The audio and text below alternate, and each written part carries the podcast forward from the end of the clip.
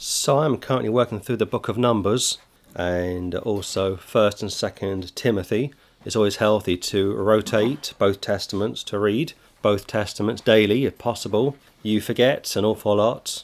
And I was reading through Numbers chapter 20, and please go to Numbers chapter 20. Very interesting how it mirrors Psalm 2. This book has to have been written by Almighty God. There are too many coincidences, quote unquote, uh, for such a book to have just come together if you think of any particular author. Their books may be similar, uh, but they're not identical. If you think of someone like Stephen King, who's written many books, or Charles Dickens, or some of the greats like that, they write many books, but they don't. They're not all the same. Even the uh, Pauline epistles are not identical. The four Gospels are not identical. Similar, well, of course, but not identical. And yet, Numbers chapter 20 incredibly mirrors Psalm 2. Numbers chapter 20, written 1400 BC. Look at verse 1 if you will.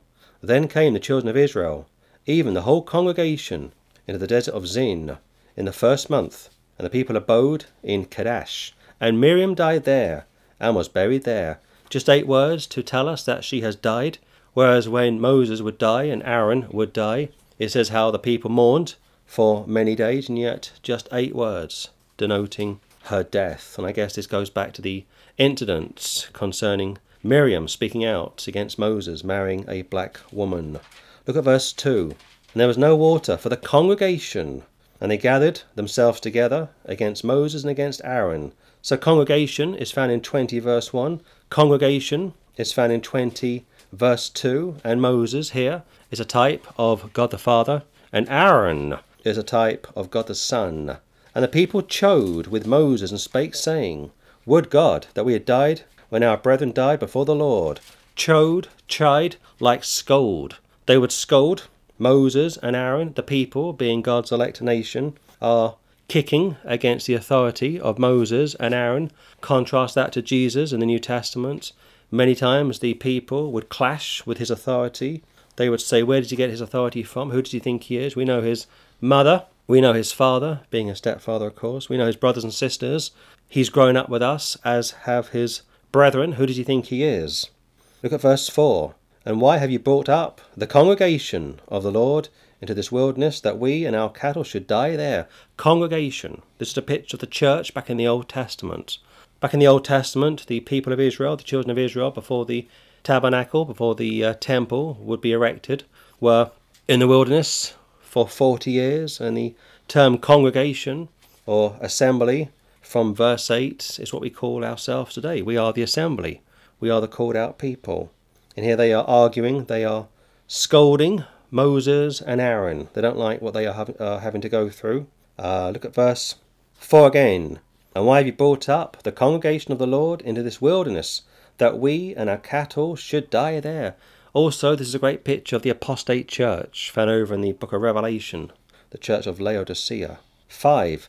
And wherefore have you made us to come up out of Egypt, to bring us unto this evil place? It is no place of seed, or figs, or vines, or pomegranates, neither is there any water to drink. They're also carnal. They want to go back to Egypt, they want to enjoy the onions and the good life, as it were. They don't want to be a peculiar people, they don't want to suffer the reproach of the Lord. That's something every Christian should do. Is it easy? No, it's not easy. In fact, it's basically impossible. It's impossible, basically, to be a Christian, and yet you are told to do so nonetheless. Look at verse 6.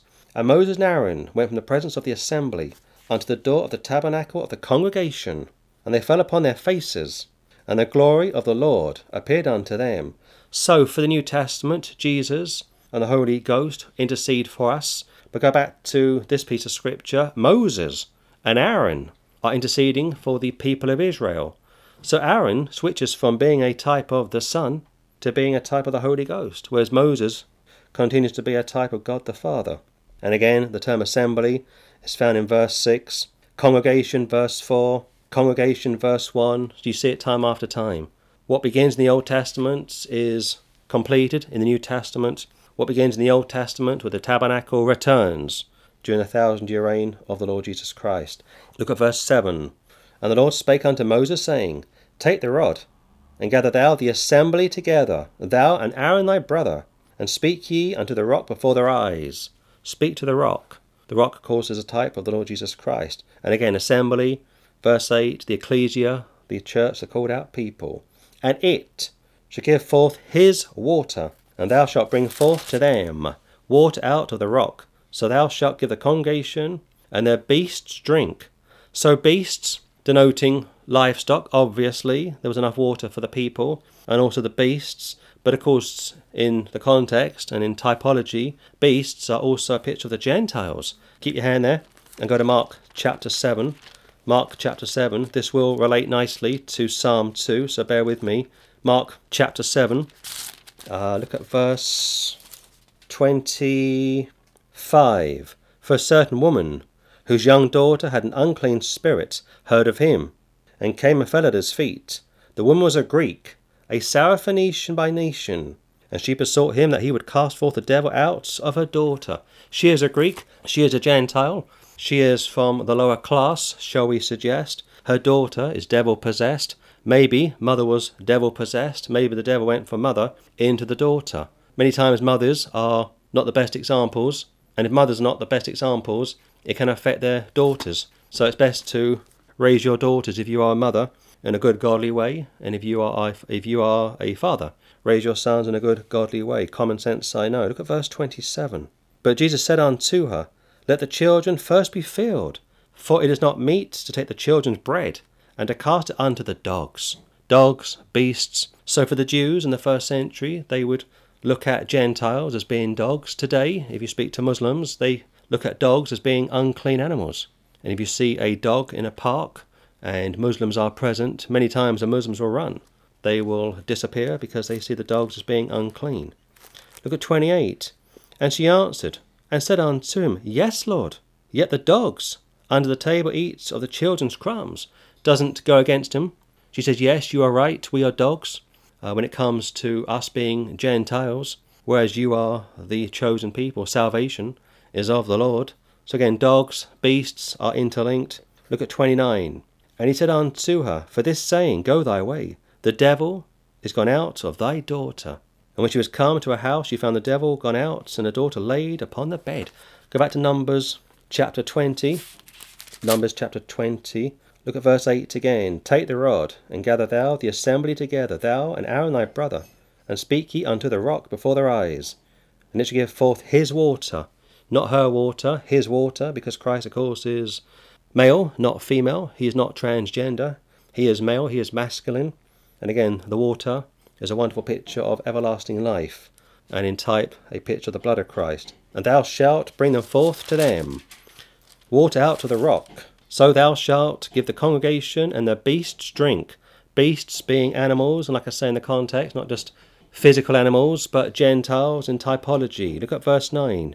And Moses took the rod from before the Lord, as he commanded him. And Moses and Aaron gathered the congregation together before the rock.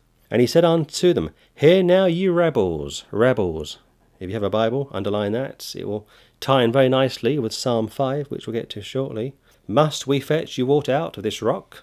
And Moses lifted up his hand, and with his rod he smote the rock twice, and the water came out abundantly. And the congregation drank, and the beasts also. It comes out abundantly. There was more than enough to go around. There's no such thing as limited atonements. The blood was shed for everyone and everything. So if you are a Calvinist, you are a heretic. If you hold to the tulip, you are holding to a heretical belief. You need to get rid of it. You need to come back to the scripture, of course. You are following men not the master of course.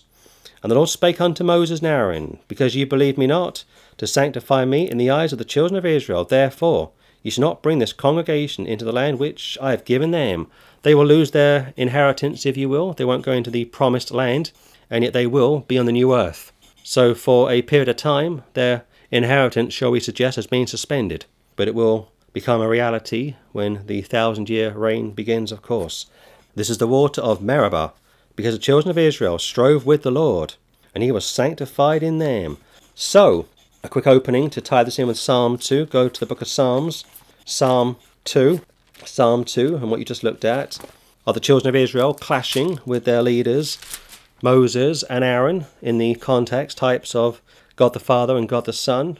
And yet later on, Aaron switches from being a type of the Son to the Spirit. And like I said a few moments ago, from Psalm 2, Like verse 1, this ties in very nicely. Why do the heathen rage? And the people imagine a vain thing. Also picked up from Acts chapter 4, which we looked at some weeks ago, concerning hostile, unbelieving Israel. And if you go back to what I said a few moments ago from the book of Numbers, God's elect nation clashing with Moses and Aaron, and here David, a thousand BC, is now speaking about those from his day.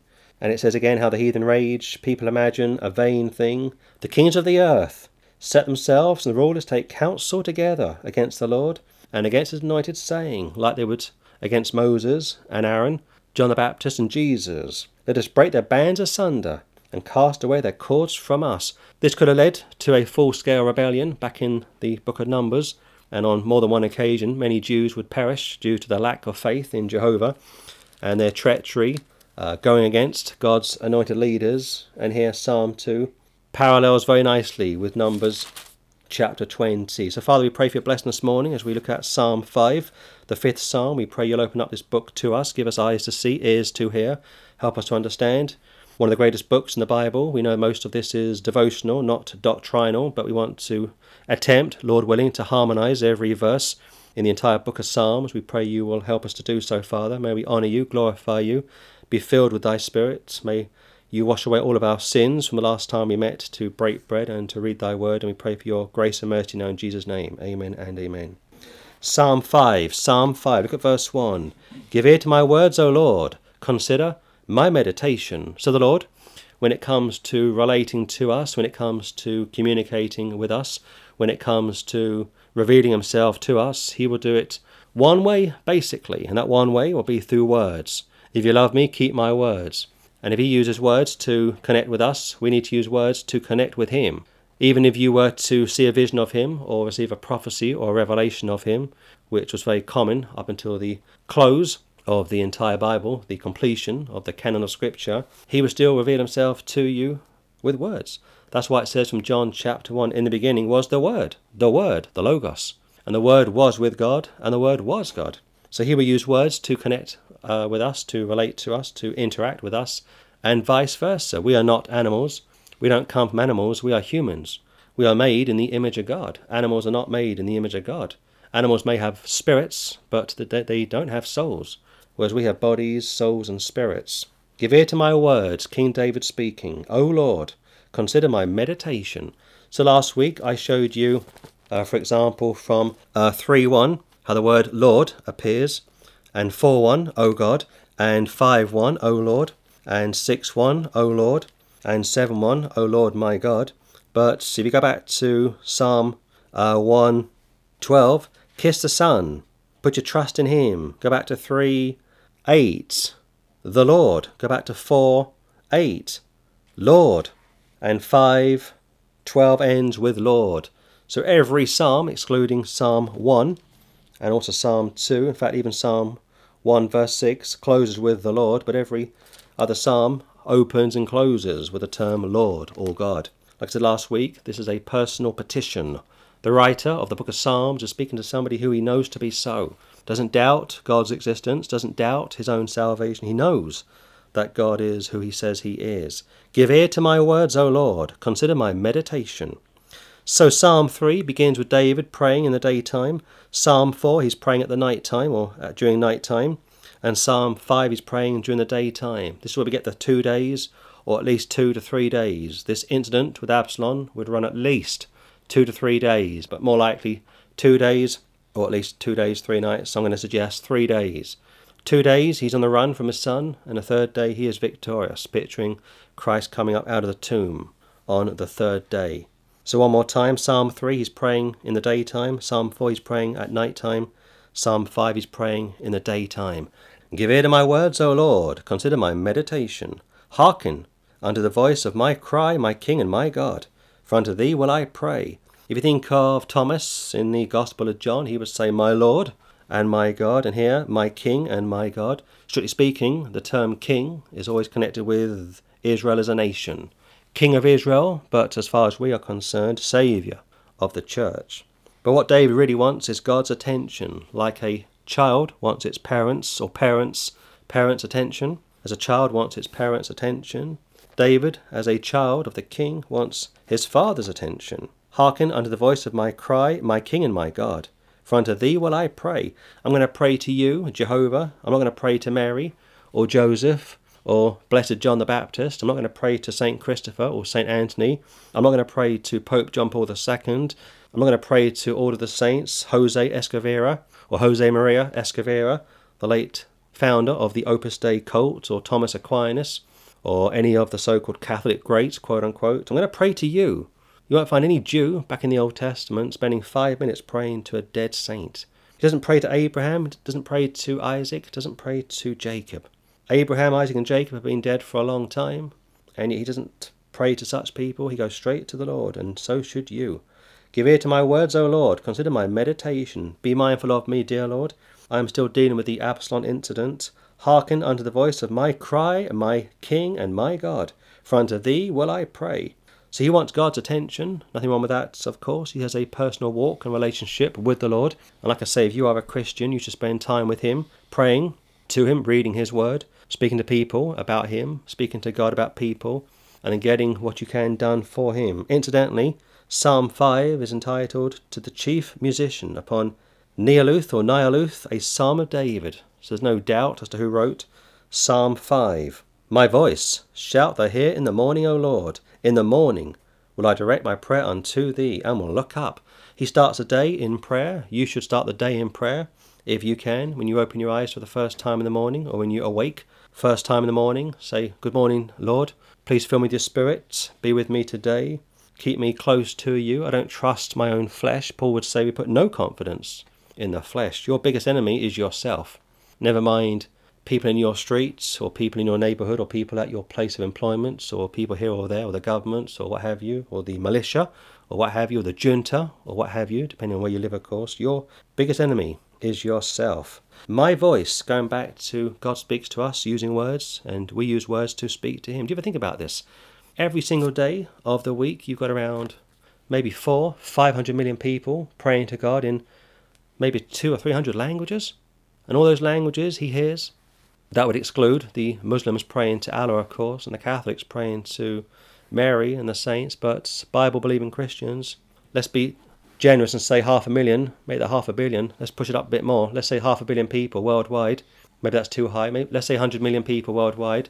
Let's bring it down. Let's say 100 million people worldwide, born again, washed in the blood, are praying to the Lord. In China, you've got 80 million that we believe to be saved. So that figure of half a billion could be so. But let's bring it right down to 100 million. 100 million people praying to the Lord every day, throughout the day. He hears every prayer, answers every prayer when he wants to.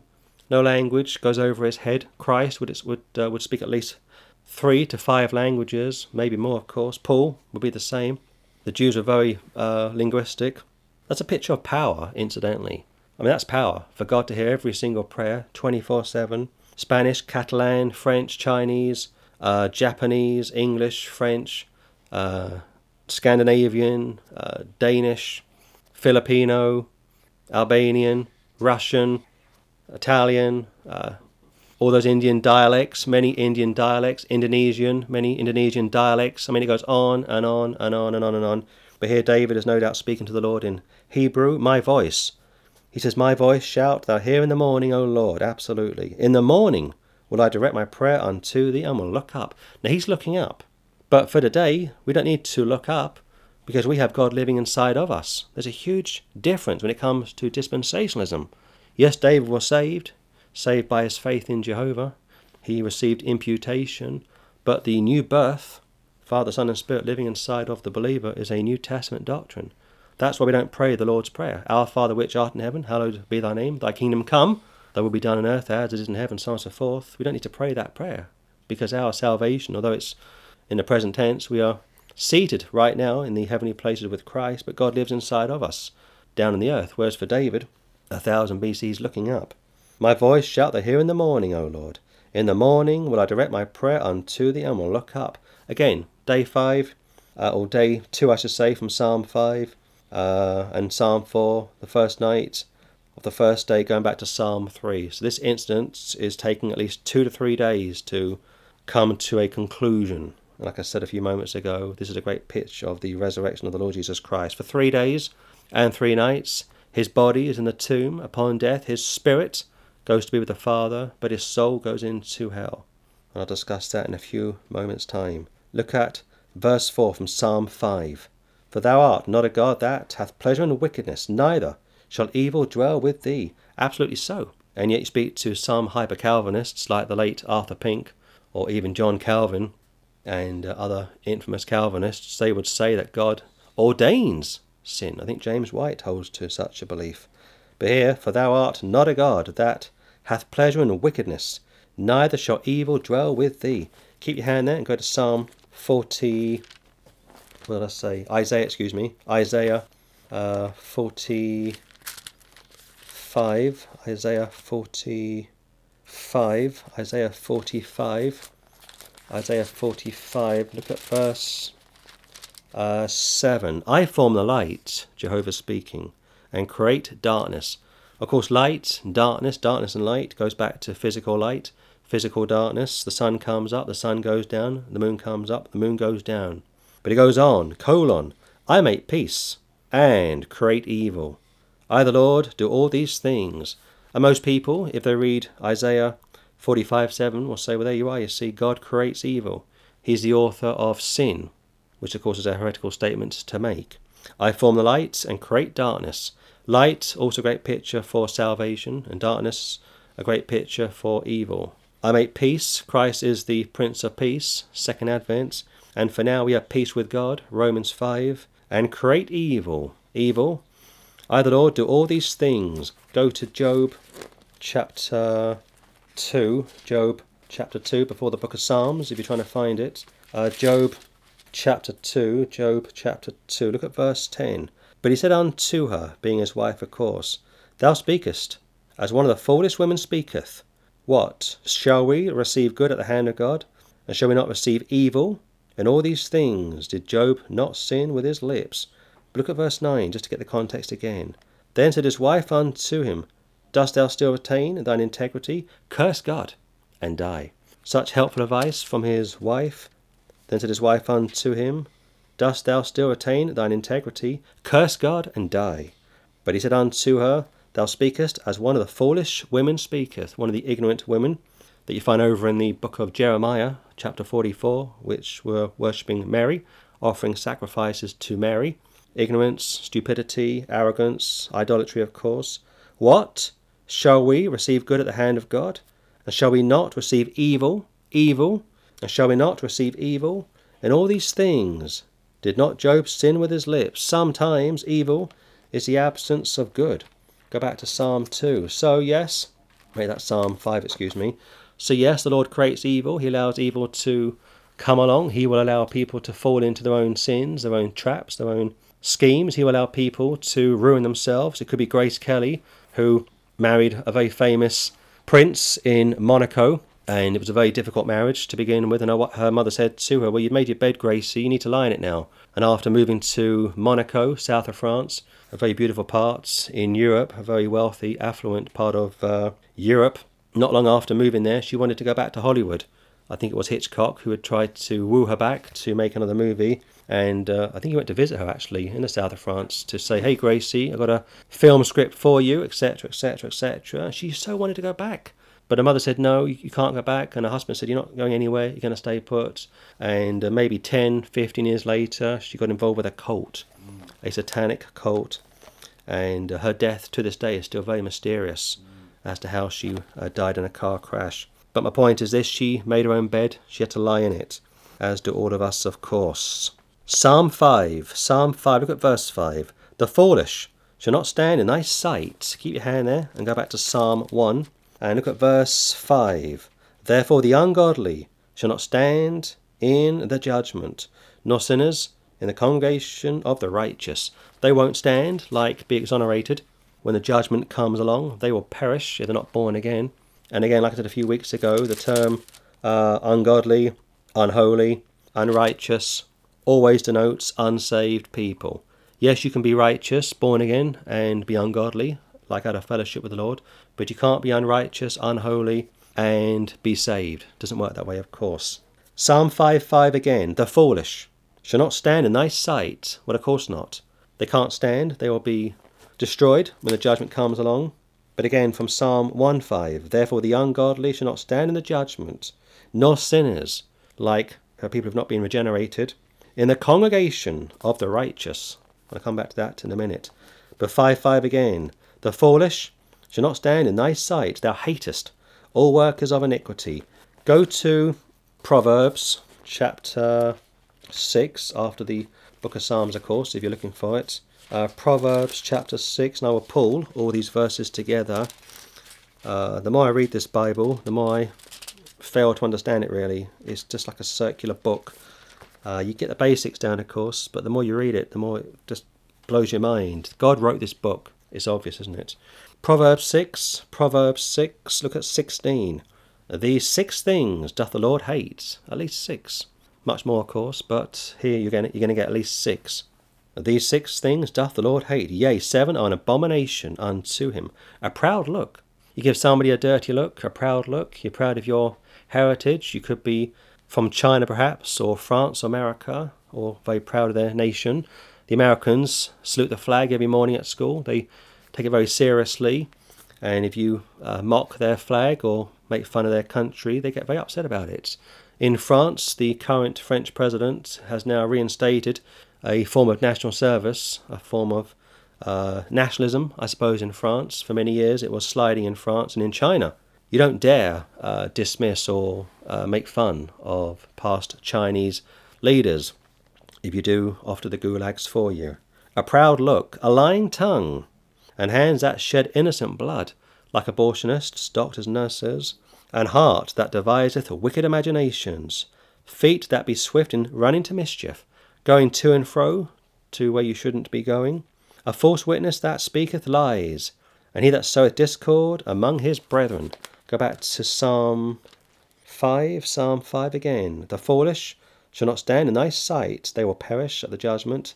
Thou hatest all workers of iniquity. Go to Revelation chapter 21. I watched a video a few days ago of a Calvinist, a Calvinist preacher. I don't know the guy personally, I forget his name. And he was speaking about somebody who was criticizing Calvinism. And uh, he was taking verses out of context. And he went to Revelation uh, 21 and uh, didn't tell you that this is the eternal states. And if you were to listen to this preacher, you would have thought that Revelation 21 is for today, and of course it's not. Get your dispensations, people, in the right place, otherwise you'll, you will become a heretic. Revelation 21, Revelation 21, look at verse 27. And there shall in no wise enter into it anything that defileth, neither whatsoever worketh abomination or maketh a lie, but they which are written in the Lamb's book of life. So, the thousand year reign, first and foremost, going into the eternal states, is a place for the redeemed, the righteous, those that have been pardoned.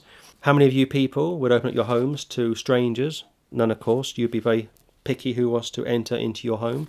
Or if somebody was to say this to you, every child in your streets uh, is your own personal child, you'd be deeply offended, wouldn't you? Some of the kids in your town are pretty uh, evil, pretty despicable. You say, no, they're not my kids. You'd be very upset about it. And therefore, God is very selective as to who will enter into his kingdom, those that have appropriated the atonements. Uh, 27 again. And there shall in no wise enter into it anything that defileth, neither whatsoever worketh abomination or maketh a lie, but they which are written in the Lamb's book of life. 22, 22, look at verse 11. He that is unjust, let him be unjust still. And he which is filthy, let him be filthy still. And he that is righteous, let him be righteous still. And he that is holy, let him be holy still. Jump down to verse uh, 15. For without, outside are dogs. Ah, dogs are back again. Dogs going back to Numbers 20. Dogs going back to Mark 7. Dogs being, uh, in the context, unsaved Gentiles. The Word of God says a an unsaved woman is a dog. Uh, excuse me, an unsaved woman is a pig, I should say. An unsaved woman is a pig. An unsaved man is a dog. That's how Jews, saved Jews, look at unsaved Gentiles. For without, outside are dogs, and sorcerers, and whoremongers, and murderers, and idolaters, and whosoever loveth and maketh a lie. Go back to Psalm 5. Not through this piece of scripture yet. The foolish shall not stand in thy sight. David is speaking. He's got Absalom partly in mind, but again, this book is loaded with doctrine. Not just devotional, which means joy, but doctrine, which means practical teaching to make it relevant for people living today. Thou hatest, thou hatest all workers of iniquity. I think it was Gandhi who said, uh, Love the sinner, but hate the sin. But that's not Bible. Psalm 7 says that God is angry with the wicked every day. Thou hatest all workers of iniquity. Go to 2 Timothy. 2 Timothy. So just quick brief recap. Revelation 21, 22 deal with those that were never saved to begin with, those that are outside of the kingdom, those that will be born during the thousand year reign and die, or those that will be born in the thousand year reign and kick against the king and will never be able to enter into his kingdom because their hearts are dead basically. Or go back to Numbers 20 and uh, keep the Gospels in mind. Numbers 20, you've got the Jews kicking against Moses and Aaron, and the Gospels, you've got the Jews kicking against Jesus and John. Same sort of a thing. What did uh, somebody once say? The one thing that men learn from history is that men never learn from history. Uh, 2 Timothy chapter 2 now. Most preachers will say, well, doctrine, or they'll say this, they'll say uh, iniquity is physical, like lying, stealing, uh, murdering, fornicating, adultery, bestiality, homosexuality, etc., etc., etc., which of course it is. Uh, but there's two sides to every coin. It's not just physical, it's also spiritual. And I want to spend a few moments this morning looking at Psalm 2 uh, concerning the spiritual meaning of the term iniquity. 2 Timothy 2, 2 Timothy 2, look at verse 1. Thou therefore, my son, be strong in the grace that is in Christ Jesus. And the things that thou hast heard of me among many witnesses, the same commit thou to faithful men, who shall be able to teach others also. Teach others also. 3. Thou therefore endure hardness as a good soldier of Jesus Christ. Uh, jump down to verse 6. The husbandman that laboureth must be first partaker of the fruits. Keep your hand there and go to 1 Timothy chapter 5. 1 Timothy chapter 5. Look at verse 17. Let the elders that rule well be counted worthy of double honour, especially they who labour in the word and doctrine. Go back to 2 Timothy 2 6 again. The husband, the husbandman that laboureth, laboureth. He's working, he's studying, he's reading his Bible every day, he's planning messages, he's planning outreaches, he's planning articles, he's doing this, he's doing that, he's interceding for people, he's counselling people, he's working, he's labouring. The husbandman that laboureth must be first partaker of the fruits. Consider what I say, and the Lord give thee understanding in all things. Jump down to verse 15. Study, study, study, to show thyself approved unto God, a workman that needeth not to be ashamed, rightly dividing the word of truth.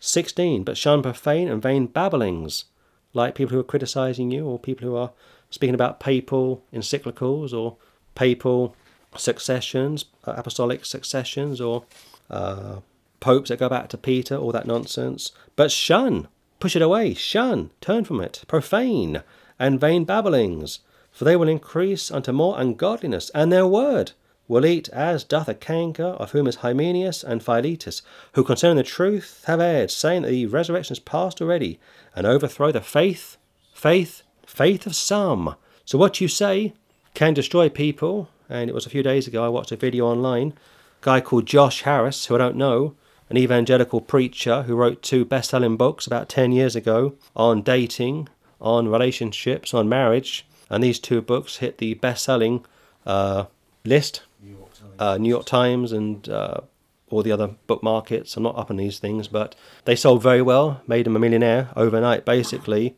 And uh, he got into trouble with his books. Some of the teachings that he was uh, advocating were problematic, and he had a crisis of faith. And he put himself through seminary. He realized that his theology wasn't particularly good, like standing in state, like justification, imputation, rede- uh, redemption, uh, regeneration, adoption, so on and so forth. And he came out of seminary, tried to repair some of the damage, and then he put a, a note up on his Instagram channel saying he was separating from his wife. Uh, then he said, I'm going to divorce my wife. And about 18 months ago, he said, I'm leaving the church altogether. I have renounced Christianity. And the journalist who was interviewing him said, You've ruined many people, uh, Mr. Harris. You advocated uh, in your books a particular message. I'm not sure what he was advocating, but it ruined many people. And people were saying that they married the wrong people because this guy's influence. He was pastoring a mega church somewhere in America. So sometimes people can ruin you, like uh, Hymenaeus 17 and Philetus by what they say, not what they do. Look at verse 19. This really seals it. Nevertheless, the foundation of God standeth sure, having this seal The Lord knoweth them that are his, and let every one that nameth the name of Christ depart from iniquity. So iniquity isn't just physical sins, like sins of the flesh, found over in Romans chapter 1. It can be by what you say and what you do. I often think about these famous Christian celebrities, and I wonder sometimes if they've all lost their faith. I wonder. I mean, let's say you are pastoring a church and you're getting seven figures coming in every year. I mean, who makes that kind of money on Civvy Street? Nobody does. And you're making seven figures a week, or seven figures a year, I should say, seven figures a year. You wouldn't make that money anywhere else, would you? So what are you going to do? You're going to stay put, aren't you? You're going to keep preaching and teaching, even though you've lost your faith years ago. And Josh Harris, a great example, somebody who is preaching a false message, is guilty of what Paul tells us about from 2 Timothy 2, has overthrown the faith of some, verse 18, has shipwrecked the faith of some. But jump down to verse 22. Flee also youthful lusts, physical sins of the flesh, like I say, but follow righteousness, faith, charity, peace with them that call on the Lord out of a pure heart. Jump down to 24. And the servants of the Lord must not strive, but be gentle unto all men, apt to teach. The whole context is about false doctrine, false teaching. It's about not being guilty of iniquity, like Calvinism, lordship salvation, or kicking against the Trinity, teaching that God is one person in three parts, when he's three persons in one God, or one God in three persons. Triunity, Trinity, stuff like that. Apt to teach, patient. 25 in meekness, instructing those that oppose themselves. If God peradventure, perhaps, will give them repentance to the acknowledging of the truth, and that they may recover themselves out of the snare of the devil, who are taken captive by him at his will. So you can be saved, be deceived, be destroyed when it comes to your relationship with the Lord. And here, 25 26 isn't speaking about unsaved people, it's speaking about saved people coming to their senses. In meekness, instructing those that oppose themselves, if God peradventure will give them repentance, not to be saved, but to the acknowledging of the truth true doctrine. That's the context. And that they may recover themselves out of the snare of the devil, who are taken captive by him at his will. First Timothy, please. First Timothy, uh, chapter one. First Timothy, chapter one. Uh, look at verse eighteen. Uh, this charge I commit unto thee, son Timothy.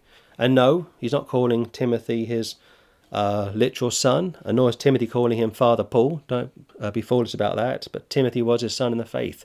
You were told back in the book of Acts that Timothy had an unsaved father who was a Greek, from memory, an unsaved Gentile, which for the Jews would have been thought of as being a dog. In fact, if you look at your new Bibles, they changed that word dog from Mark 7 to a pet. But it's still a dog. It's still an animal eating the crumbs that fall from their master's table. And that offends a lot of people today. A lot of Christian leaders don't like the idea that Jesus would call Gentiles dogs. But Peter called an unsaved woman a pig. And uh, John told you about dogs outside of the kingdom, Revelation, in the context unsaved men. This charge I commit unto thee, son Timothy, according to the prophecies which went, according to the prophecies which went before on thee, that thou by them mightest war a good warfare, not physical warfare, spiritual warfare, holding faith and a good conscience, which some having put away concerning faith, have made shipwreck. There you are, you see, shipwreck, like Josh Harris, like many heretics, false teachers. I think it was uh, the, late, the late Jack Hyles' daughter gave an interview some years ago. I'm not familiar with Hyles' ministry, but I know during his day he was a very popular Baptist preacher. He was uh, somebody who had a lot of authority, had the biggest Sunday school in America, I believe, at the height of his fame from the 70s right up until the early 90s. And he owned half of his town where he lived. He owned all the properties that his children lived in, apparently. And his daughter was saying, she's about 50 something now, that her father was a cult leader, basically. Ruined her, ruined her siblings, had mistresses all over the place, apparently, was making an absolute fortune through the tithing scandal. People were tithing. I mean, his church, one of his churches had about 20,000 people turning up. Astronomical amount of people, all tithing 10%. And he was buying properties all over the town. I forget where he was based. Uh, but the point is, his teaching, his behaviour destroyed his daughter's faith. She's now an atheist. She's an atheist. Like Josh Harris. If you go online, type in ex Christians, former Christian, former Christians, so many websites come up. So many articles appear, videos, blogs, Of course, First John chapter 2 says they went out from us because they were not of us. Had they been of us, they would have continued with us, they would have stayed with us. But they went out from us because they were not any of us.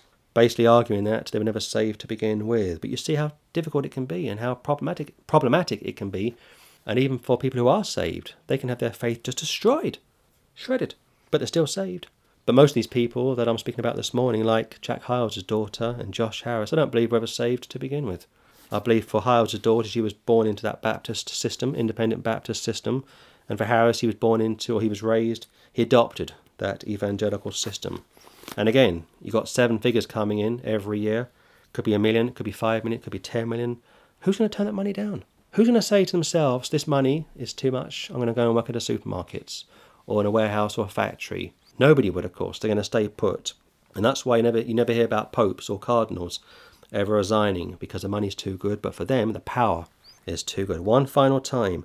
This charge, 118, I commit unto thee, son Timothy, according to the prophecies which went, which went before on thee, that thou by them mightest war a good warfare, holding faith and a good conscience, which some have been put away concerning faith have made shipwreck, of whom is Hymenaeus and Alexander, whom I have delivered unto Satan, that they may learn not to blaspheme. Go back to Psalm 5. So there was, pos- there was a possibility that these two characters could come back to repentance, going back to 2 Timothy chapter 2, that God may grant them repentance, that they may come back to themselves and get back into fellowship with the Lord. Psalm 5, Psalm 5, let's look at it again. Not quite through with it yet. The foolish shall not stand in thy sight when the judgment comes around. Their names will not be written in the Lamb's book of life, and off, off they go to hell forever. That's pretty devastating. But on top of that, thou hatest, not dislikes, thou hatest all workers of iniquity. God hates false teachings and false teachers, which puts your average Christian in a bit of a difficult situation because you may have friends who are teaching Calvinism, perhaps, or Lordship salvation, or modalism. We have a brother in our Facebook group who's come out to the modalist movement, and he put a post up a few weeks ago and he said, uh, I am convinced that the judgment seats I will have to answer for my blasphemy of attacking the Trinity, of uh, coming against it. And I'm expecting, he said, to be severely chastised for that. It's possible, but he has repented and he's no longer a modalist heretic. He is a Trinitarian. So I don't see why he should be punished or uh, chastised at the judgment seat of Christ. But he's still living with that shame, that uh, awkwardness, that uneasiness that he was caught up in the modalist movement. Look at verse 6. I may come back to verse 5 later. But look at verse 6. Psalm 5 6. Thou shalt destroy them that speak leasing. The Lord will abhor the bloody and deceitful man. Leasing, Old English for lies. Thou shalt destroy them that speak leasing. That's tell lies, are perpetually lying, basically. Thou shalt destroy them that speak leasing. Everlasting destruction from the presence of the Lord. The Lord will abhor, he will hate, the bloody and deceitful man like a bloodthirsty person. Go to Revelation 21. If you think of Bloody Mary, for example, she was King Henry's legitimate child, born to Catherine of Aragon. I think that's correct. Uh, Catherine was from Spain, of course, and I've always felt sorry for Catherine. Uh, she was a Catholic, of course, but she did love Henry, and they had a child together. But Henry was a devil possessed man. In fact, I got one figure that said he, he murdered 72,000 people. 72,000, mostly Protestant, of course. But Catherine would love uh, Henry VIII, like I say, and she gave him Mary, a very disturbed young woman, a Catholic through and through, uh, would worship Catholicism, was devil possessed, like her father. And uh, as she was growing up, she would replace Edward, who was king for a very short period of time. He was no more than 17, I think, when he died. And uh, Catherine took, not Catherine, Mary took the throne uh, from her brother, and it was difficult days in Britain, dark days in Britain, and she was absolutely obsessed with Catholicism, and she tried to conceive, and she thought she was pregnant on two occasions, and of course they're both false alarms. Uh, Revelation 21, Revelation 21, I'll get there shortly, and uh, she made the statement that she thought God was punishing her because he wasn't a- she wasn't able to bring uh, Britain back to uh, Catholicism. But of course, he wasn't punishing her for that. He was punishing her because she was trying to do that, and she wouldn't be able to conceive seed. And over her time in office, I think in five years, uh, yeah, in a period of around five years. She would kill hundreds of people. She was 42 when she died, and she would murder Ridley, Latimer, and uh, Cranmer. She would also murder her own cousin, Lady Jane Grey, who was only 16 years of age, 16, along with her 17 year old husband. So Bloody Mary is the sort of person that we are reading about in Psalm 5 5. Uh, again, Psalm 5 uh, 6, excuse me, Psalm 5 6.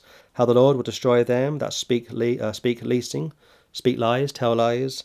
The Lord will abhor the bloody, the bloodthirsty, and deceitful man.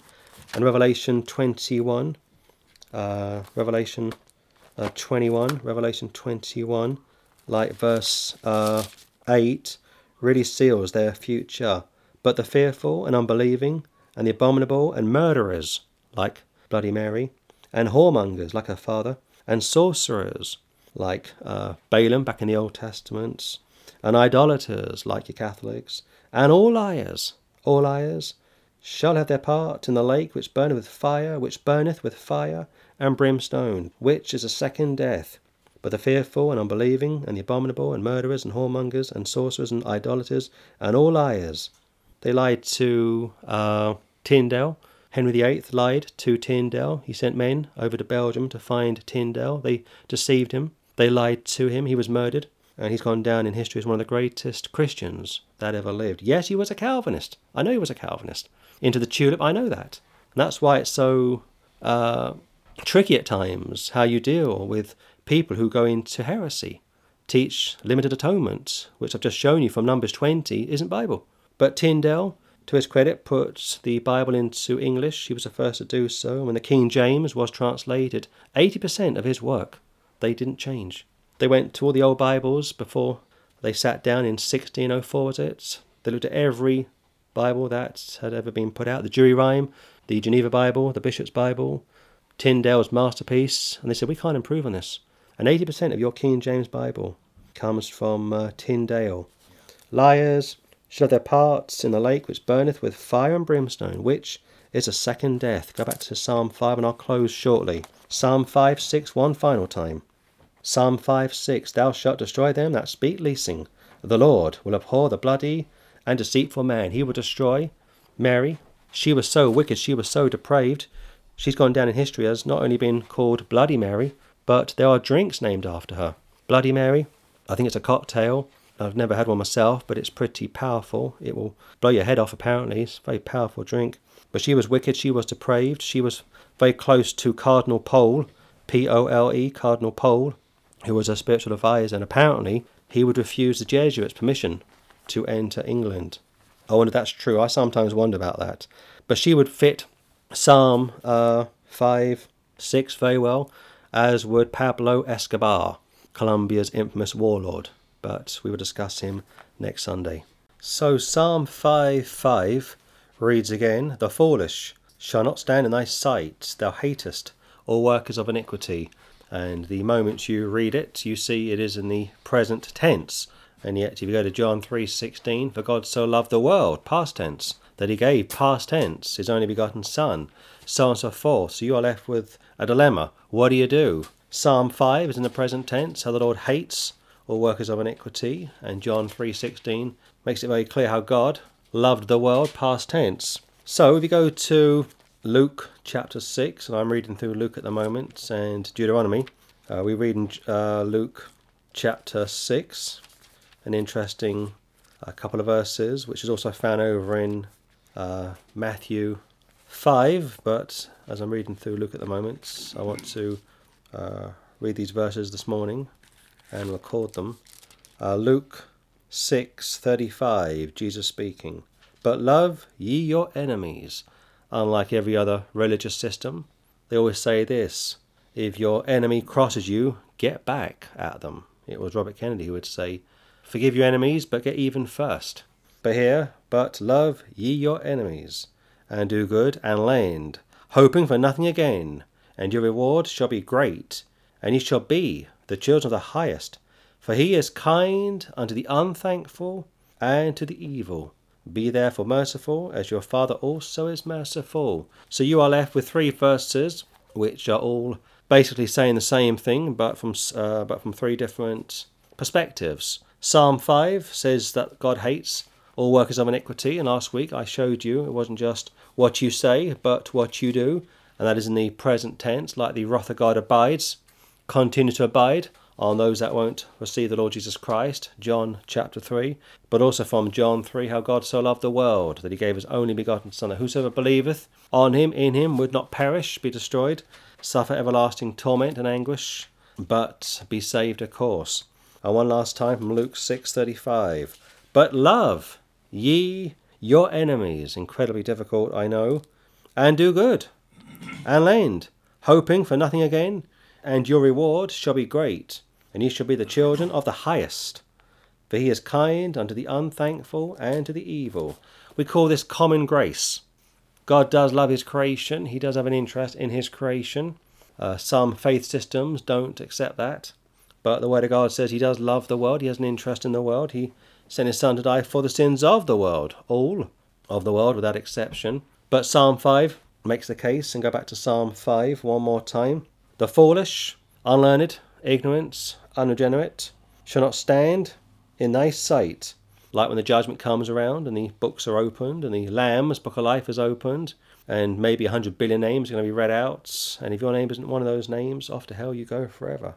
Thou hatest, present tense, all workers of iniquity. Well, a few days ago, I was watching a video online. One of our friends of the ministry, one of our brothers, a good brother, a good friend of the ministry, and he was condemning, quite rightly, a heretic who was arguing that Christ, upon death, went to hell and burnt for three hours. A stupid and blasphemous heresy. And this friend of the ministry was quite rightly responding and uh, pointing out the nonsense of such a belief, point by point, verse by verse. And he said this he said, I don't hate you, but I hate what you stand for. I hate what you are teaching. And I thought, I know where he's coming from, but technically speaking, he should hate the heretic. It would be Gandhi who would say, Love the sinner, hate the sin. And yet he got that from Augustine.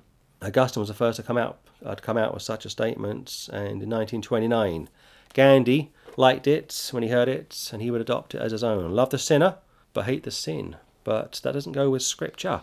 And yet, and also he would say, never been a Christian, very true. And yet, Luke 6 says, You are to love your enemies, you are to do good to those that despitefully use you, which is found over in the Gospel of Matthew because the Lord loves the unthankful, the unholy, and the evil. Yes, it's a paradox, I will grant you that. Psalm 5, look at 6 again. Thou shalt destroy them that speak leasing, that like to spread lies, practice falsehood. The Lord will abhor the bloody and deceitful man. So last Sunday we looked at Bloody Mary, and incidentally, this will be week number 12, month number 3. And as of last Sunday, we have recorded seven and a half hours of material so far. This will be, no doubt about it, the longest study ever. And we touched very briefly on Bloody Mary, Britain's most infamous leader, I suppose.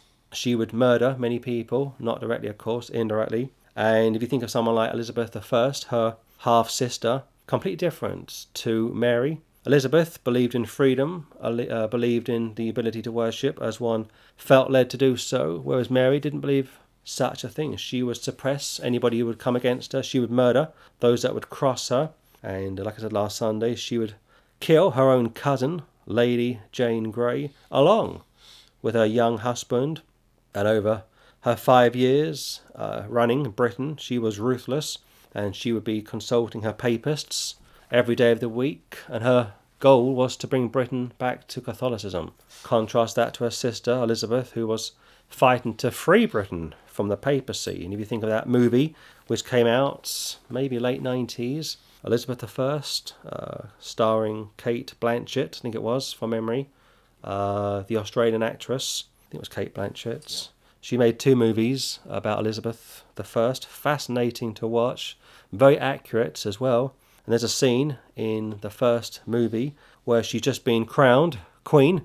Mary has died, childless, 42, I think from memory, and she's being advised by her advisors that Britain is basically bankrupt, is surrounded by Catholic countries like 1939. Britain was bankrupt, surrounded by Catholic countries. The Germans were on the move, and she was told by her advisors that the papists are wanting to reclaim Britain. They saw Elizabeth as a weak monarch and in the early days she certainly was.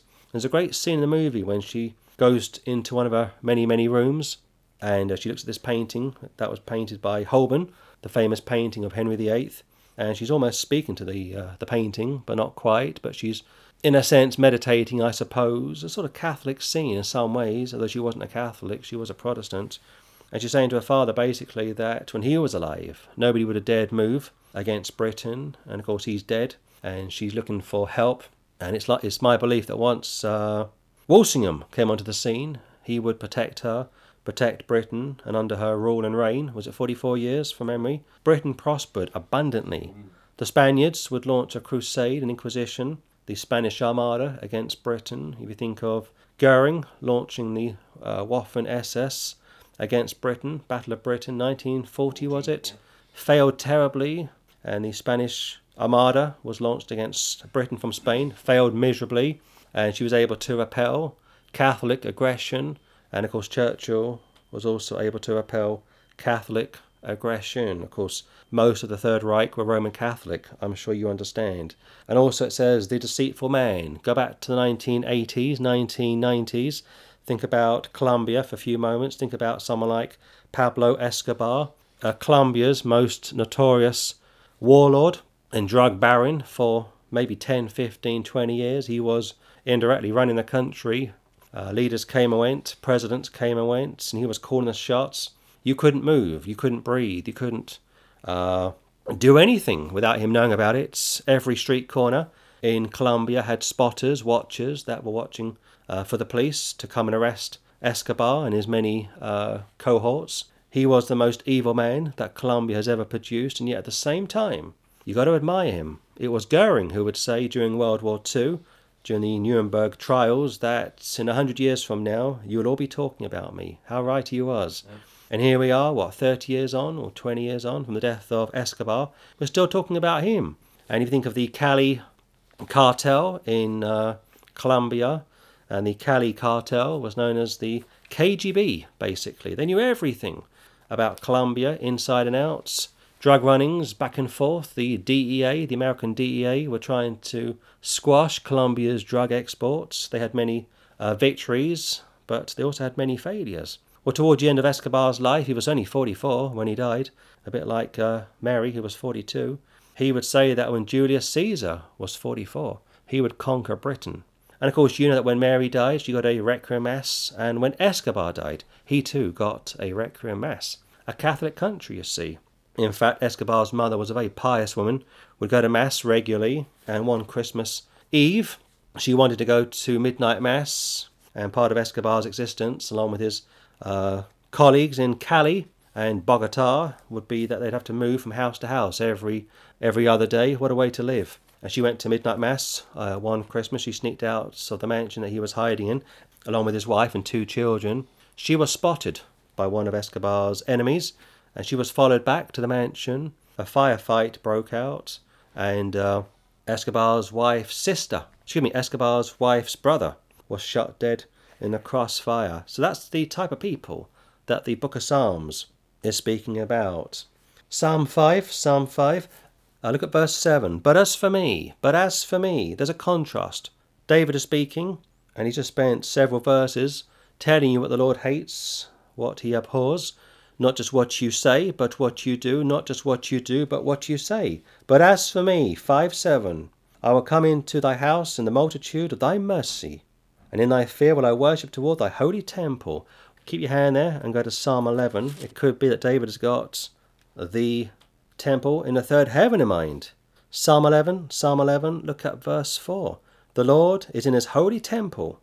Heaven, not on the earth, of course. The Lord's throne is in heaven.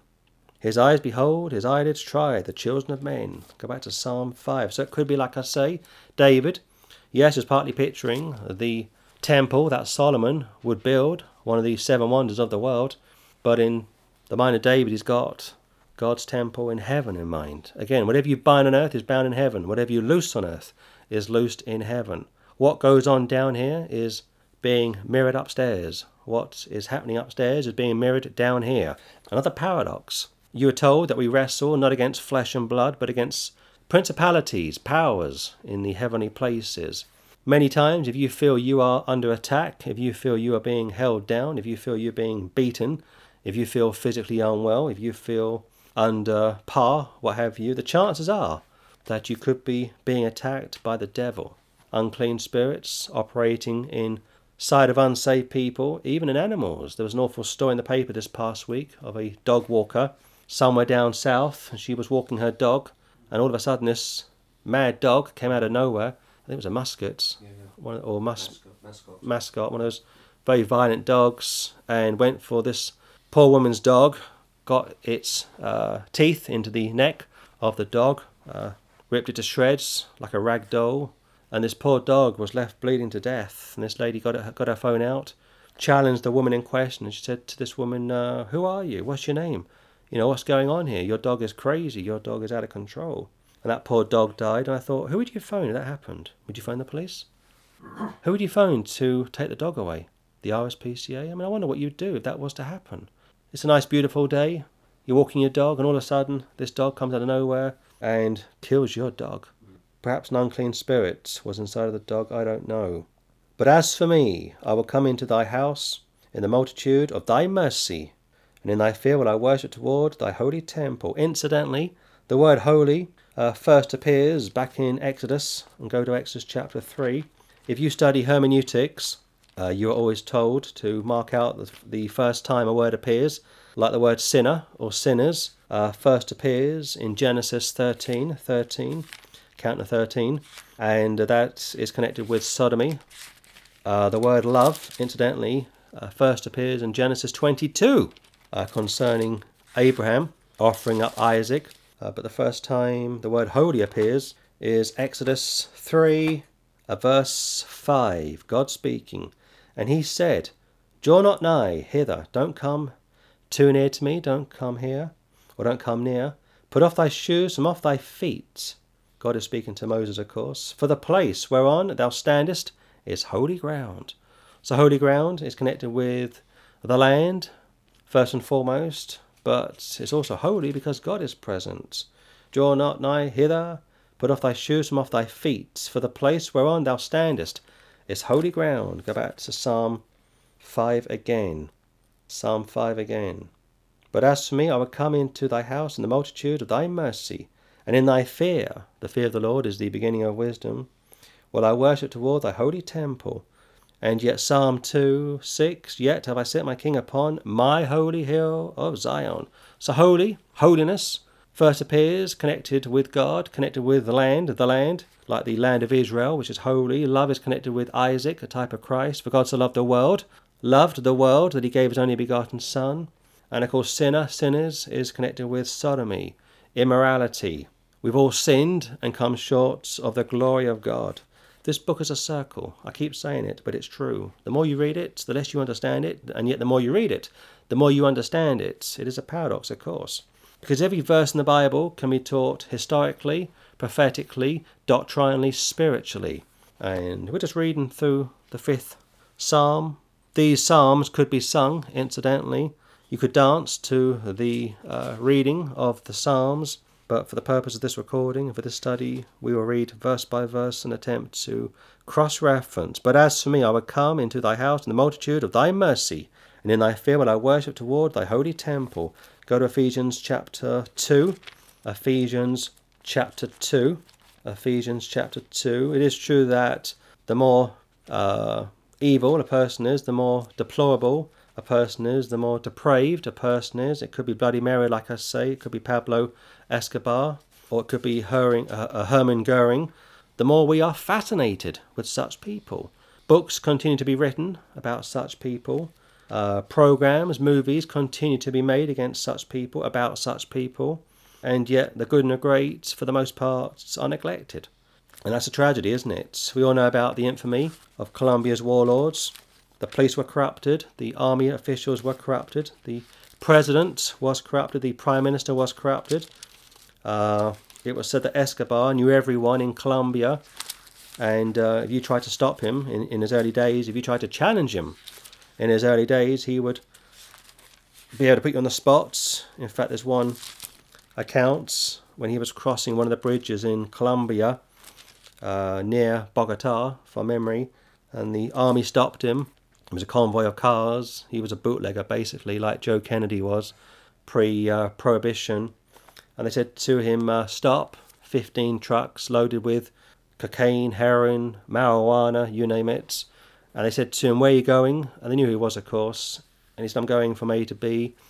I think he was taking his material or his concubine, his uh, contraband to uh, Mexico. And they said to him, uh, You can't go any further. This is illegal, so on and so forth.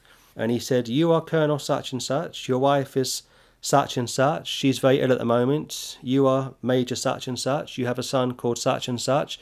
You you are now a grandfather, and your grandchild was born in such and such a hospital. You are Captain such and such. You have a uh, ailing mother who's uh, getting over cancer. You are Private such and such, engaged to be married to such and such. I mean, he knew all these people. He knew everyone. And of course, when he started to put these people onto this on, on the spot, they realised that if they were to question him, he'd kill them all. He was brutal. In fact, the Cali cartel would use chainsaws to cut people's heads off if you crossed them. And in Mexico, at the height of its infamy, they were producing more marijuana than any other country on the face of the earth. Catholic countries, papists, not Protestants.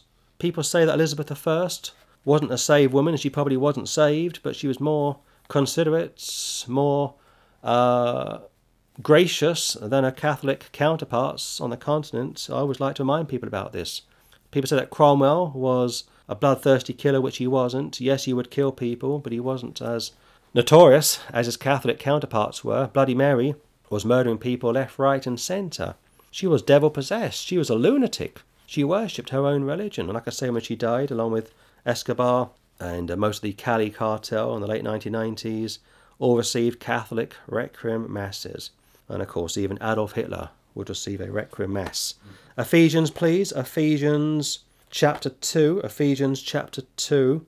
Ephesians chapter 2. Look at verse uh, 19. Now, therefore, ye are no more strangers and foreigners, but fellow citizens with the saints and of the household of God Pre the new birth, pre the new covenant, if you were a Gentile, you had no hope. Uh, you were lost in the world. Uh, you had no peace. You had no joy. You had no way to be reconciled to Almighty God. In fact, verse 12 says, You were an alien from the commonwealth of Israel. You were strangers from the covenants of promise, having no hope and without God in the world. Pretty depressing, isn't it? If you were a Gentile pre the arrival of the Lord Jesus Christ, of course, you will be judged by your conscience. Romans chapter 2. If you died before Christ came, and if you were a Gentile before Christ came, you will be judged by your conscience. Romans 2, like I say, and he will judge you by what you did concerning your conscience. And yet you think you, you look at someone like Escobar, no conscience, no understanding of right or wrong, and yet, like I say, would receive a requiem mass upon death. As would Joe Kennedy, as would Dolly Sinatra, the Catholic abortionist, as would all your favourite famous Catholic heroes, Bing Crosby, Perry Como, D. Martin, etc., etc., etc. Look at verse 20. And are built upon the foundation of the apostles and prophets, Jesus Christ, himself being the chief cornerstone. We stand or fall based on the rock of all ages, of course. The house is built on the Lord Jesus Christ. And of course, if you think of the cross, Christ hanging on a cross, a picture of the chief cornerstone, of course.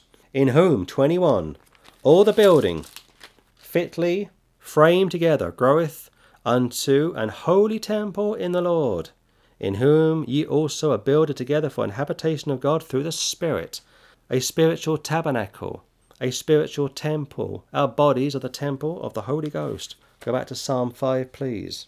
Look at verse 8. Lead me, O Lord, in thy righteousness, because of mine enemies. Make thy way straight before my face. Lead me, O Lord, our Father which art in heaven. Hallowed be thy name. Lead us not into temptation. For thine is the glory and the power and the glory forever and amen. You understand, of course. One more time. Lead me, O Lord, David speaking. Lead me, O Lord, in thy righteousness. He's not trusting in his own righteousness, because of mine enemies. And he had many enemies, of course.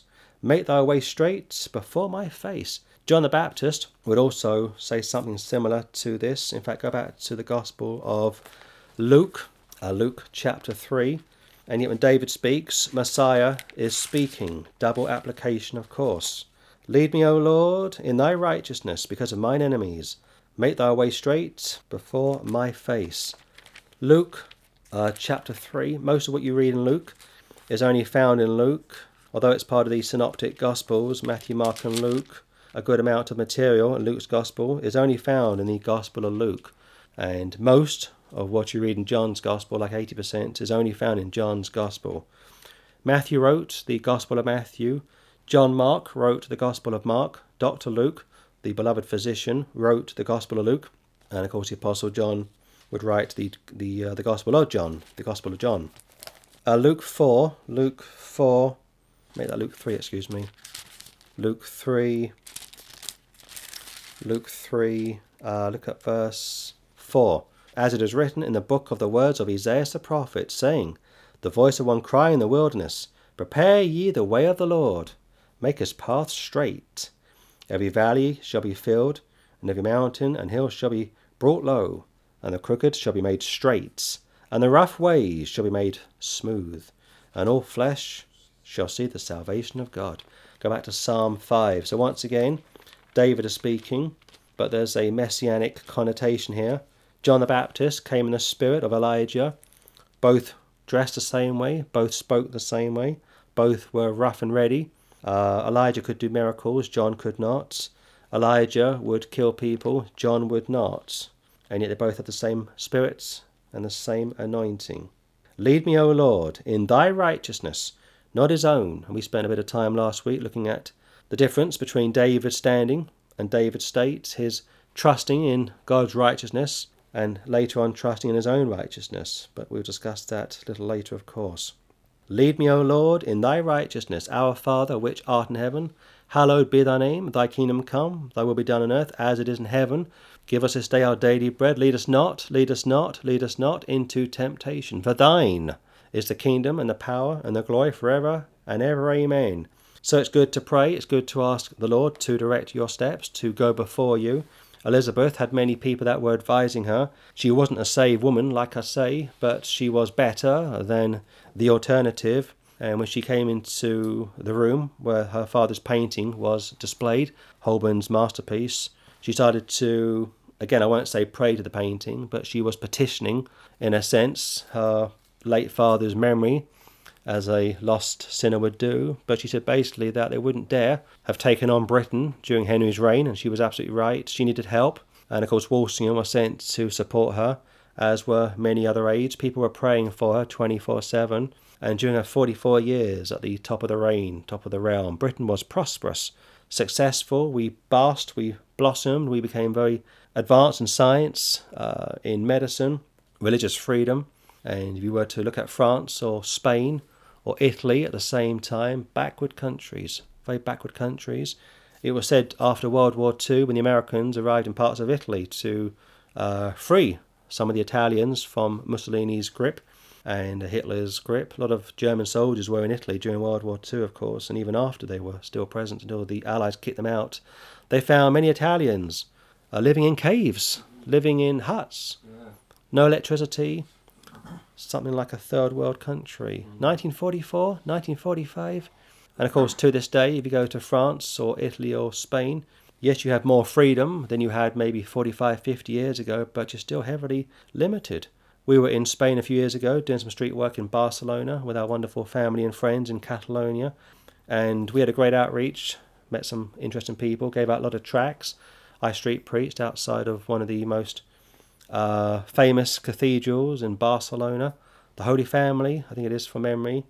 Uh, Santa Familia from memory. Uh, they're still building it. It's been in building for many, many years, and yet we had to be very careful what we could and couldn't do.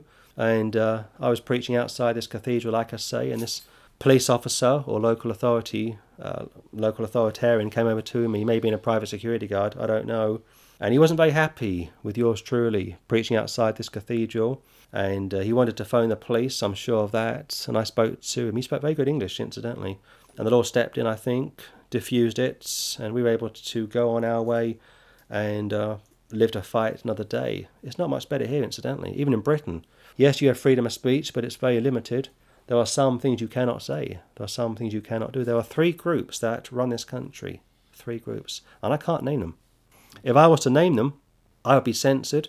This message would be taken down, and I'm not exaggerating either. There are three groups that run this country They are the mafia. Never mind Escobar, a Catholic drug dealer, bribing everyone left, right, and centre, blackmailing people, getting the police to dance to his own tune, and working closely with other infamous uh, criminals in Mexico and Panama and uh, El Salvador and elsewhere. In this country, we have to be uh, very careful what we say and do because we too could find ourselves under the cosh of the law. But one last time, 5 8, lead me, O Lord, in thy righteousness because of mine enemies. Make thy way straight before my face. Go before me, dear Lord. I can't handle this situation on my own. This is the Absalom incident. It's still running on. It must have felt like forever for King David to put this incident uh, incident behind him. But of course he couldn't. It would run its course naturally. And here David is wanting the Lord to step in, and he's trusting in his righteousness. The Lord's not his own, and it's important that we say that, of course. Look at verse 9. For there is no faithfulness in their mouth, the lost, unsaved, unregenerate. Their inward part is very wickedness. Their throat is an open sepulchre. They flatter with their tongue. They are smooth and slick when it comes to having the gift of the gab.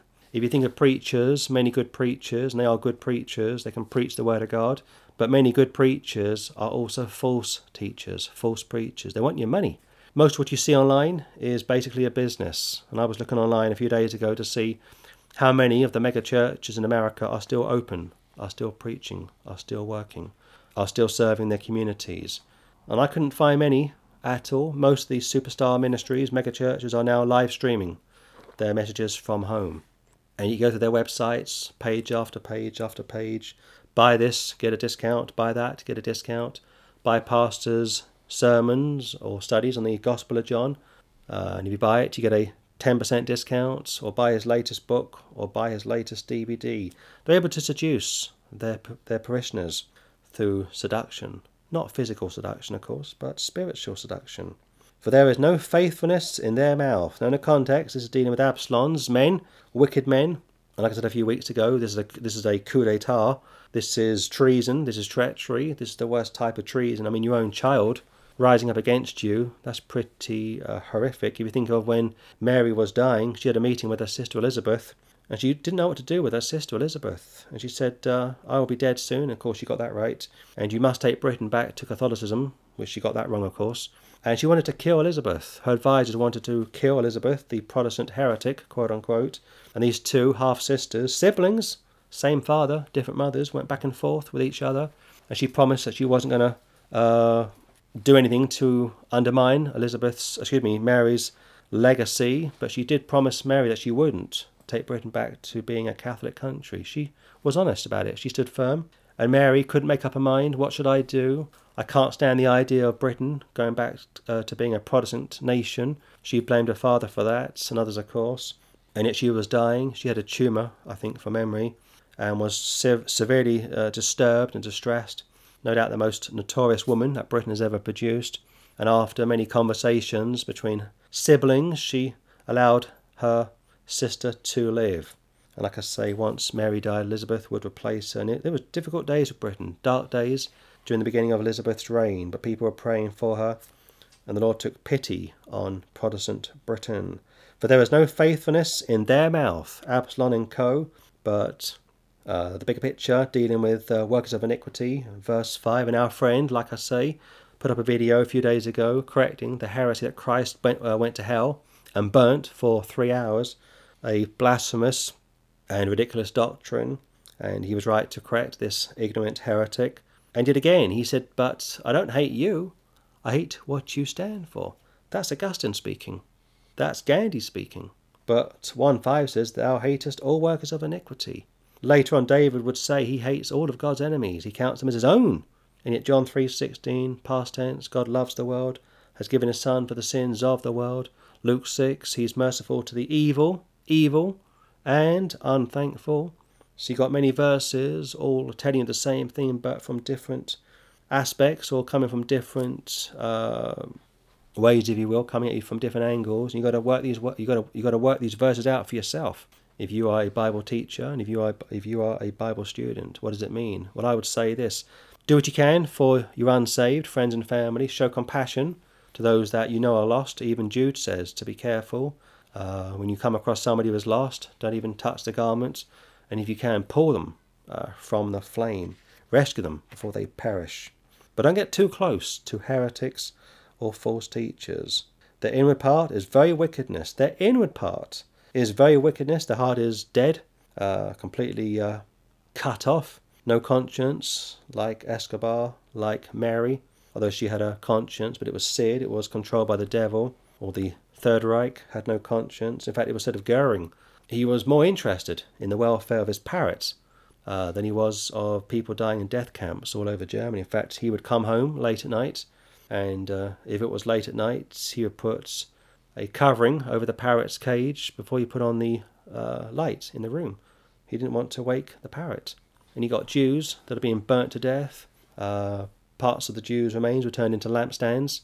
Their teeth were pulled out, the gold was melted down, uh, their hair was shaved off. In fact, I'm thinking of one famous celebrity. I better not name her. I may be sued. but I'm thinking of one famous British celebrity, a very famous woman who uh, likes to sell people's hair, and she gets this hair from poor children in third world countries. They sell their hair, I think, uh, for something like 50 cents. And this hair is sold to rich Westerners all over the world. And this wealthy English woman uh, is able to buy and sell this hair.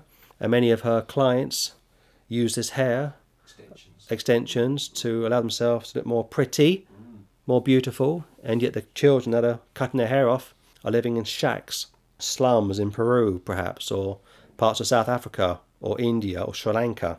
Again, this is a, this is a wicked world. This is the devil's world. Going back to what Paul told you from Second uh, Second Corinthians four four. Very wickedness, their throat is an open sepulchre. It's like an open tomb. They flatter with their tongue, not just preachers, but politicians. And I've been following politics for far too long, and I watched and I've listened to many uh, many speeches, and I've read many biographies and autobiographies of many politicians over the years. And I am now quite happy to say non-partisan. I don't come out in support of this group or that group. I'm too cynical and uh, I don't suffer fools gladly, and I'm also very suspicious of these uh, types of politicians. They can seduce you with their tongue, and I'm not against praying for leaders, but I won't support leaders per se.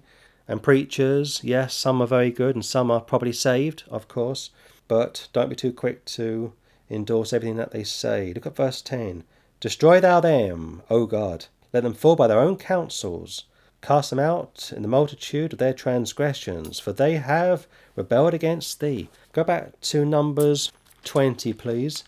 Numbers 20. You see here, David is calling for the destruction of the Lord's enemies, and yet elsewhere you are told to pray for your enemies. Matthew 5, verses 3, 4, 5, and 6, 7, 8. You see, there's two dispensations, two major distinctions between the Old Testaments and the New Testaments. I watched a real life documentary last night about uh, the uh, Hasidic community in parts of New York. Uh, they speak uh, Yiddish, which of course is German uh, Hebrew. Fascinating documentary, a true story of a woman who was raised in that Jewish community and she couldn't bear it. And one day she decided to run from her husband. She was pregnant, went to Germany, where she found her biological mother, who had also left the Hasidic community. Uh, this is a this is an ultra conservative a group of Jews. They mix in their own circles. They very rarely speak English. And she got to Germany, met her mother. She was estranged from her mother. It was a fascinating uh, documentary. And after she arrived in Germany, the rabbi, or rabbi as they pronounce it, sent the woman's husband and his cousin to Germany to find her, to bring her back to America. And they flew to Berlin. And when they arrived in uh, Berlin, they traced her, they tracked her down. She had met up with a German orchestra. She befriended some of the musicians in this orchestra, and it was kind of sad, really, to see her uh, compromise so quickly to uh, embrace uh, depravity. A couple of guys in this orchestra were homosexuals, and she had no problem with that. She went to a nightclub on a few occasions, had no problem with that. She was pregnant and at the same time got into a relationship with a guy. I will spare the details. But these guys arrived in uh, Germany, and uh, the cousin uh, Moishe, which of course is Moses. Uh, Moishe is Hebrew for Moses, of course. He tracked down this Jewish woman, only 19 years of age, and he frog marched her into a car. He drove her several blocks uh, with a colleague of his. Her husband was trying to find her, and Berlin is a, is a big city, I can tell you. We've been there, and so is Munich. And they found her, and he took her to a local park, and he said to her basically, if you don't fly back to America, you will basically uh, fail to materialize. You will struggle to look after yourself and your unborn child. And he pulled a gun out, and he said to her, I won't kill you, but I suggest you kill yourself. And that spooked her so much that she ran to her mother's house uh, made contact with her estranged mother. Uh, but the point is, she ran from a system which she couldn't live up to. And she said this she said, uh, God asked too much of me. There's some truth in that. If you read the Old Testament, if you read Acts 15 sometime, even Peter would say, We can't live by these commandments. We can't follow what the Lord has asked us, asked us to do. It's just too difficult. And that's why grace is so good. Numbers 20, Numbers 20, go back to verse 10 again. And Moses and Aaron gathered the congregation together, type of the church, of course, before the rock, Christ, the rock of all ages. And he said unto them, Hear now, ye rebels, ye rebels, must we fetch you aught out of this rock? There's our word again, rebels. Go back to Psalm 5, 10 again. Destroy thou them, O God. Let them fall by their own counsels. Cast them out in the multitude of their transgressions. For they have rebelled against thee.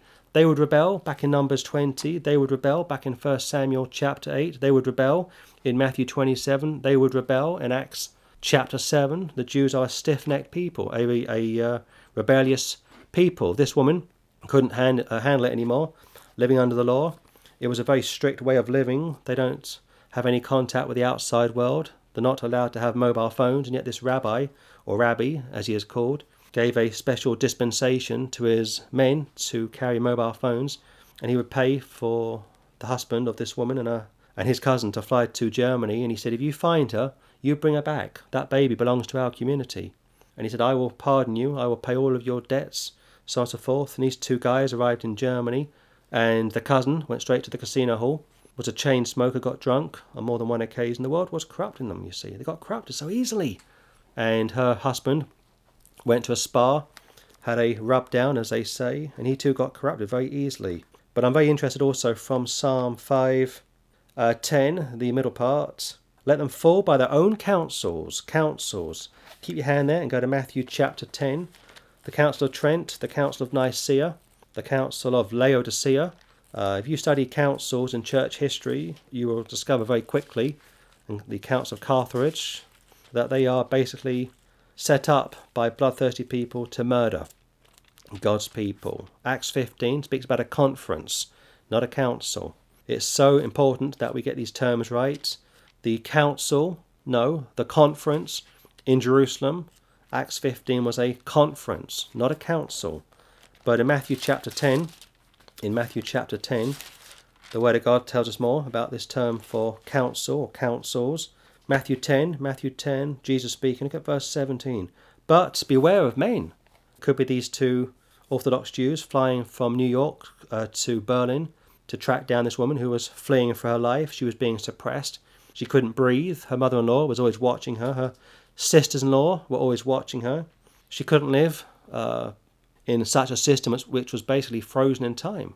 But of course, the Old Testament starts with a theocracy, then it goes into a monarchy, then it goes into a savior or type of uh, system of saviors being raised up. That's what Judges is all about.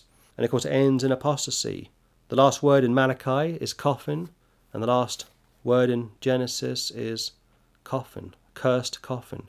So let me, just correct myself. The last word in Malachi is curse, and the last word in uh, Genesis is coffin, cursed coffin. Every generation ends in apostasy, every generation.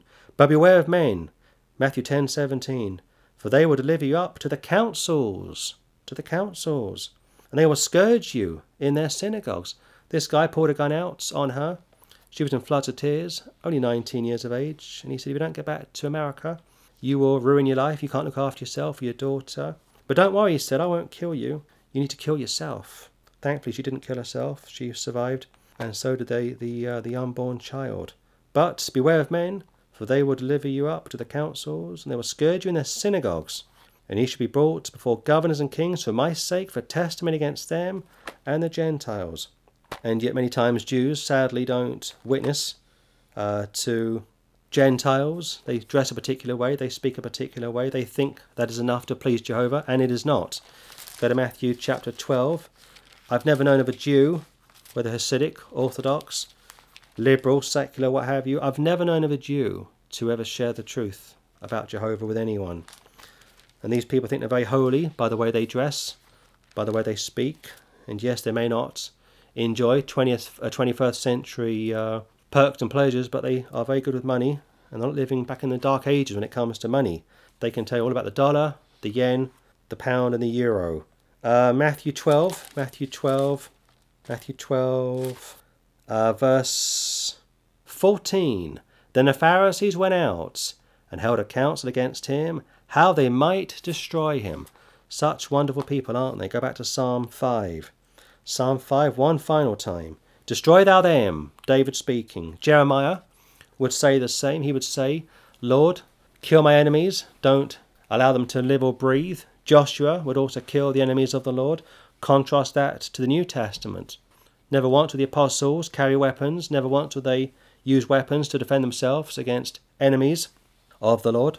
Paul was beaten many a time, so was Peter, so was John. If we go through church history, and how about the Reformation? We just discussed Bloody Mary, Ridley, uh, Ridley, Latimer, Cranmer, just three names that come to mind. And we've been to Oxford, where there is a memorial plaque in honour of those three Protestant men, very brave men. And we spoke last week briefly about uh, the great uh, Tyndale, William Tyndale, who put the Word of God into English. All those guys were tortured, didn't retaliate, didn't fight back. There's one, there's one account from Foxe's Book of Martyrs, and I forget the person's name, but it tells the story of a of a guy in Holland, from memory, who was fleeing from the papists who were coming to murder him, and he fell into, uh, he went through some very cold water, frozen water, and he swam from one side to the other, and the guy who followed him was a Catholic, and he got, he got into the water, got into trouble, started to drown. And this famous Protestant, whose name escapes me, turned around and saw this Catholic drowning, and he was crying out to him, saying, Rescue me, save me, I can't swim, so on and so forth. And uh, this Christian went back into the water, frozen water, dead of winter, rescued him, got him to the uh, riverbank, and he said, Now I've got you. And he took him back to the cell, and they murdered him. Good old Catholic, you see. Escobar, 44 when he died, is nothing. Mary, Queen of, uh, Mary, Bloody Mary, 42 when she died, and yes, Mary, Queen of Scots, not very old either, all Roman Catholic, all died, showed no mercy, no mercy to their Protestant subjects, and yet the Protestants that I've discussed this morning all showed much more mercy than their Catholic counterparts. Destroy thou them, O God, let them fall by their own counsels. Matthew 10, Matthew 12, Nicaea, Trent, so on and so forth. Cast them out in the multitude of their transgressions, for they have rebelled against thee. Numbers 20, Psalm 5. What do men learn from history? Men never learn from history, of course. But let all those that put their trust in thee rejoice. Let them ever shout for joy, because thou defendest them. Let them also that love thy name be joyful in thee. Go to Luke again. Only saved people can really experience joy. Luke 15. Luke 15. Escobar, at the height of his career, his career, uh, was raking in I think ten million dollars a week that was back in the 19, 19, uh, 1980s, 19, uh, 80s, 1990s, that's right. His colleagues in Mexico were making five, six, seven billion a year, but they weren't happy. They weren't joyful. Always living on the edge, always looking over their shoulders, waiting for the police to come, waiting for the DEA to come, waiting for an arrest warrant to be served. You can be saved, poor and happy. These people were lost, wealthy, but they weren't happy. And yet you can be saved, poor, and yet very happy. Luke 15, uh, look at verse 7. I say unto you that likewise joy, joy, joy shall be in heaven over one sinner that repenteth, more than over ninety nine just persons which need no repentance. They are rejoicing in heaven every time a sinner repents. People are still getting saved, I must tell you that. Uh, as long as there is breath inside of our bodies, there is a possibility people will be saved. But as these days get darker, fewer are going to be saved. I say unto you that likewise joy shall be in heaven over one sinner that repenteth, Escobar didn't repent, as far as we know. Goering didn't repent, as far as we know. Mary, whether in Scotland or in England, didn't repent, as far as we know. And Henry VIII, as far as we know, also did not repent. I say unto you that likewise joy, joy, joy, joy, happiness, joy shall be in heaven over one sinner that repenteth, over or more than over 99 just persons, just persons are self righteous, and that's the sin of all sins, uh, self righteous, arrogance, I don't need to repent, I'm a very clever person, they say, I'm a good person, they say. It could be Elizabeth I. As far as I know, she never repented. She was a Protestant in name only, and yet she was a better queen than her uh, counterparts. Go back to uh, Psalm 5, and yet there's joy in heaven over one sin that repents. Uh, concerning those who do repent, contrast that to the 99, 99 people, persons which need no repentance, never bend the knee, and they will suffer terribly for it. Uh, verse 12, and let's close. Psalm 5:12. For thou, Lord, wilt bless the righteous. With favour wilt thou compass him as with a shield. The righteous, the redeemed, those that are saved, those that know they are saved, those that have been born again. We are blessed. We are uh, protected with a shield uh, in a sort of circular aspect, if you will. For thou, Lord, wilt bless the righteous. With favour wilt thou compass him as with a shield. And yet, one quick verse to squeeze in. Uh, go to Mark 7 very briefly. Uh, Mark chapter 7. If you think about the two natures of the believer, uh, the old man and the new man, you may say, Well, I don't believe in the two natures, James. Well, how about this? Are you happy to be sacrificed? Or are you happy to sacrifice yourself? Are you happy to suffer for the Lord? You say, Well, I'm happy to suffer. I'm happy to sacrifice uh, for this or that. How about going without a meal? How about giving up tea or coffee? How about giving up this or that? How about giving your money to the mission field? Your old man says no. Your old man says no, I don't want to give it up. Your old man says I like to eat what I want when I want. I like to drink coffee and tea and latte when I want. I like to enjoy my sport when I want to. I like to do this. I like to do that. That's your old man. That's your old man if you are saved. Uh, Mark 7. Mark 7.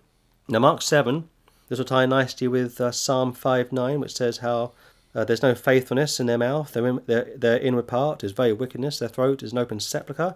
They flatter with their tongue. Scripture with scripture, Mark 7. Mark 7, look at verse 20. Jesus speaking again. And he said, That which cometh out of the man, that defileth the man.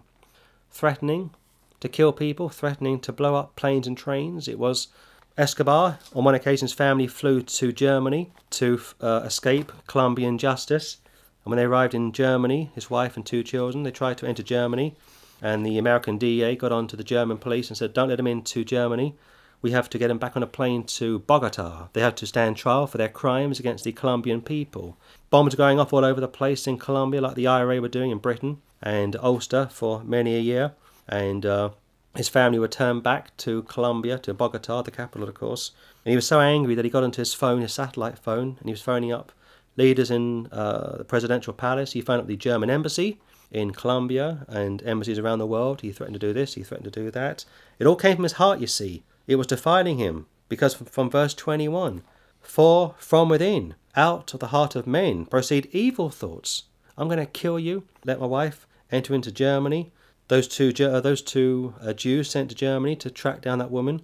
If you find her, put her back on a plane, and if not, you know what to do. Jesuits were being dispatched to Britain to kill Elizabeth and her courts. Britain was on the uh, brink of catastrophe when Henry VIII died, as it was in 1939 when Germany was surrounding Britain. But all these go, all these problems go back to the thoughts of mankind.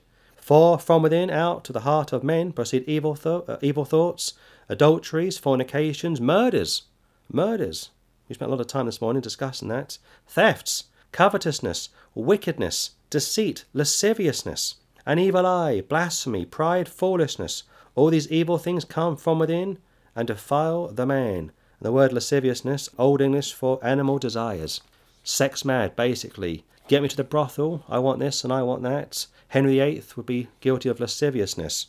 But we will close it there. That was the fifth psalm, and it's taken uh, two Sundays to look at just 12 verses. For thou, Lord, wilt bless the righteous. Amen.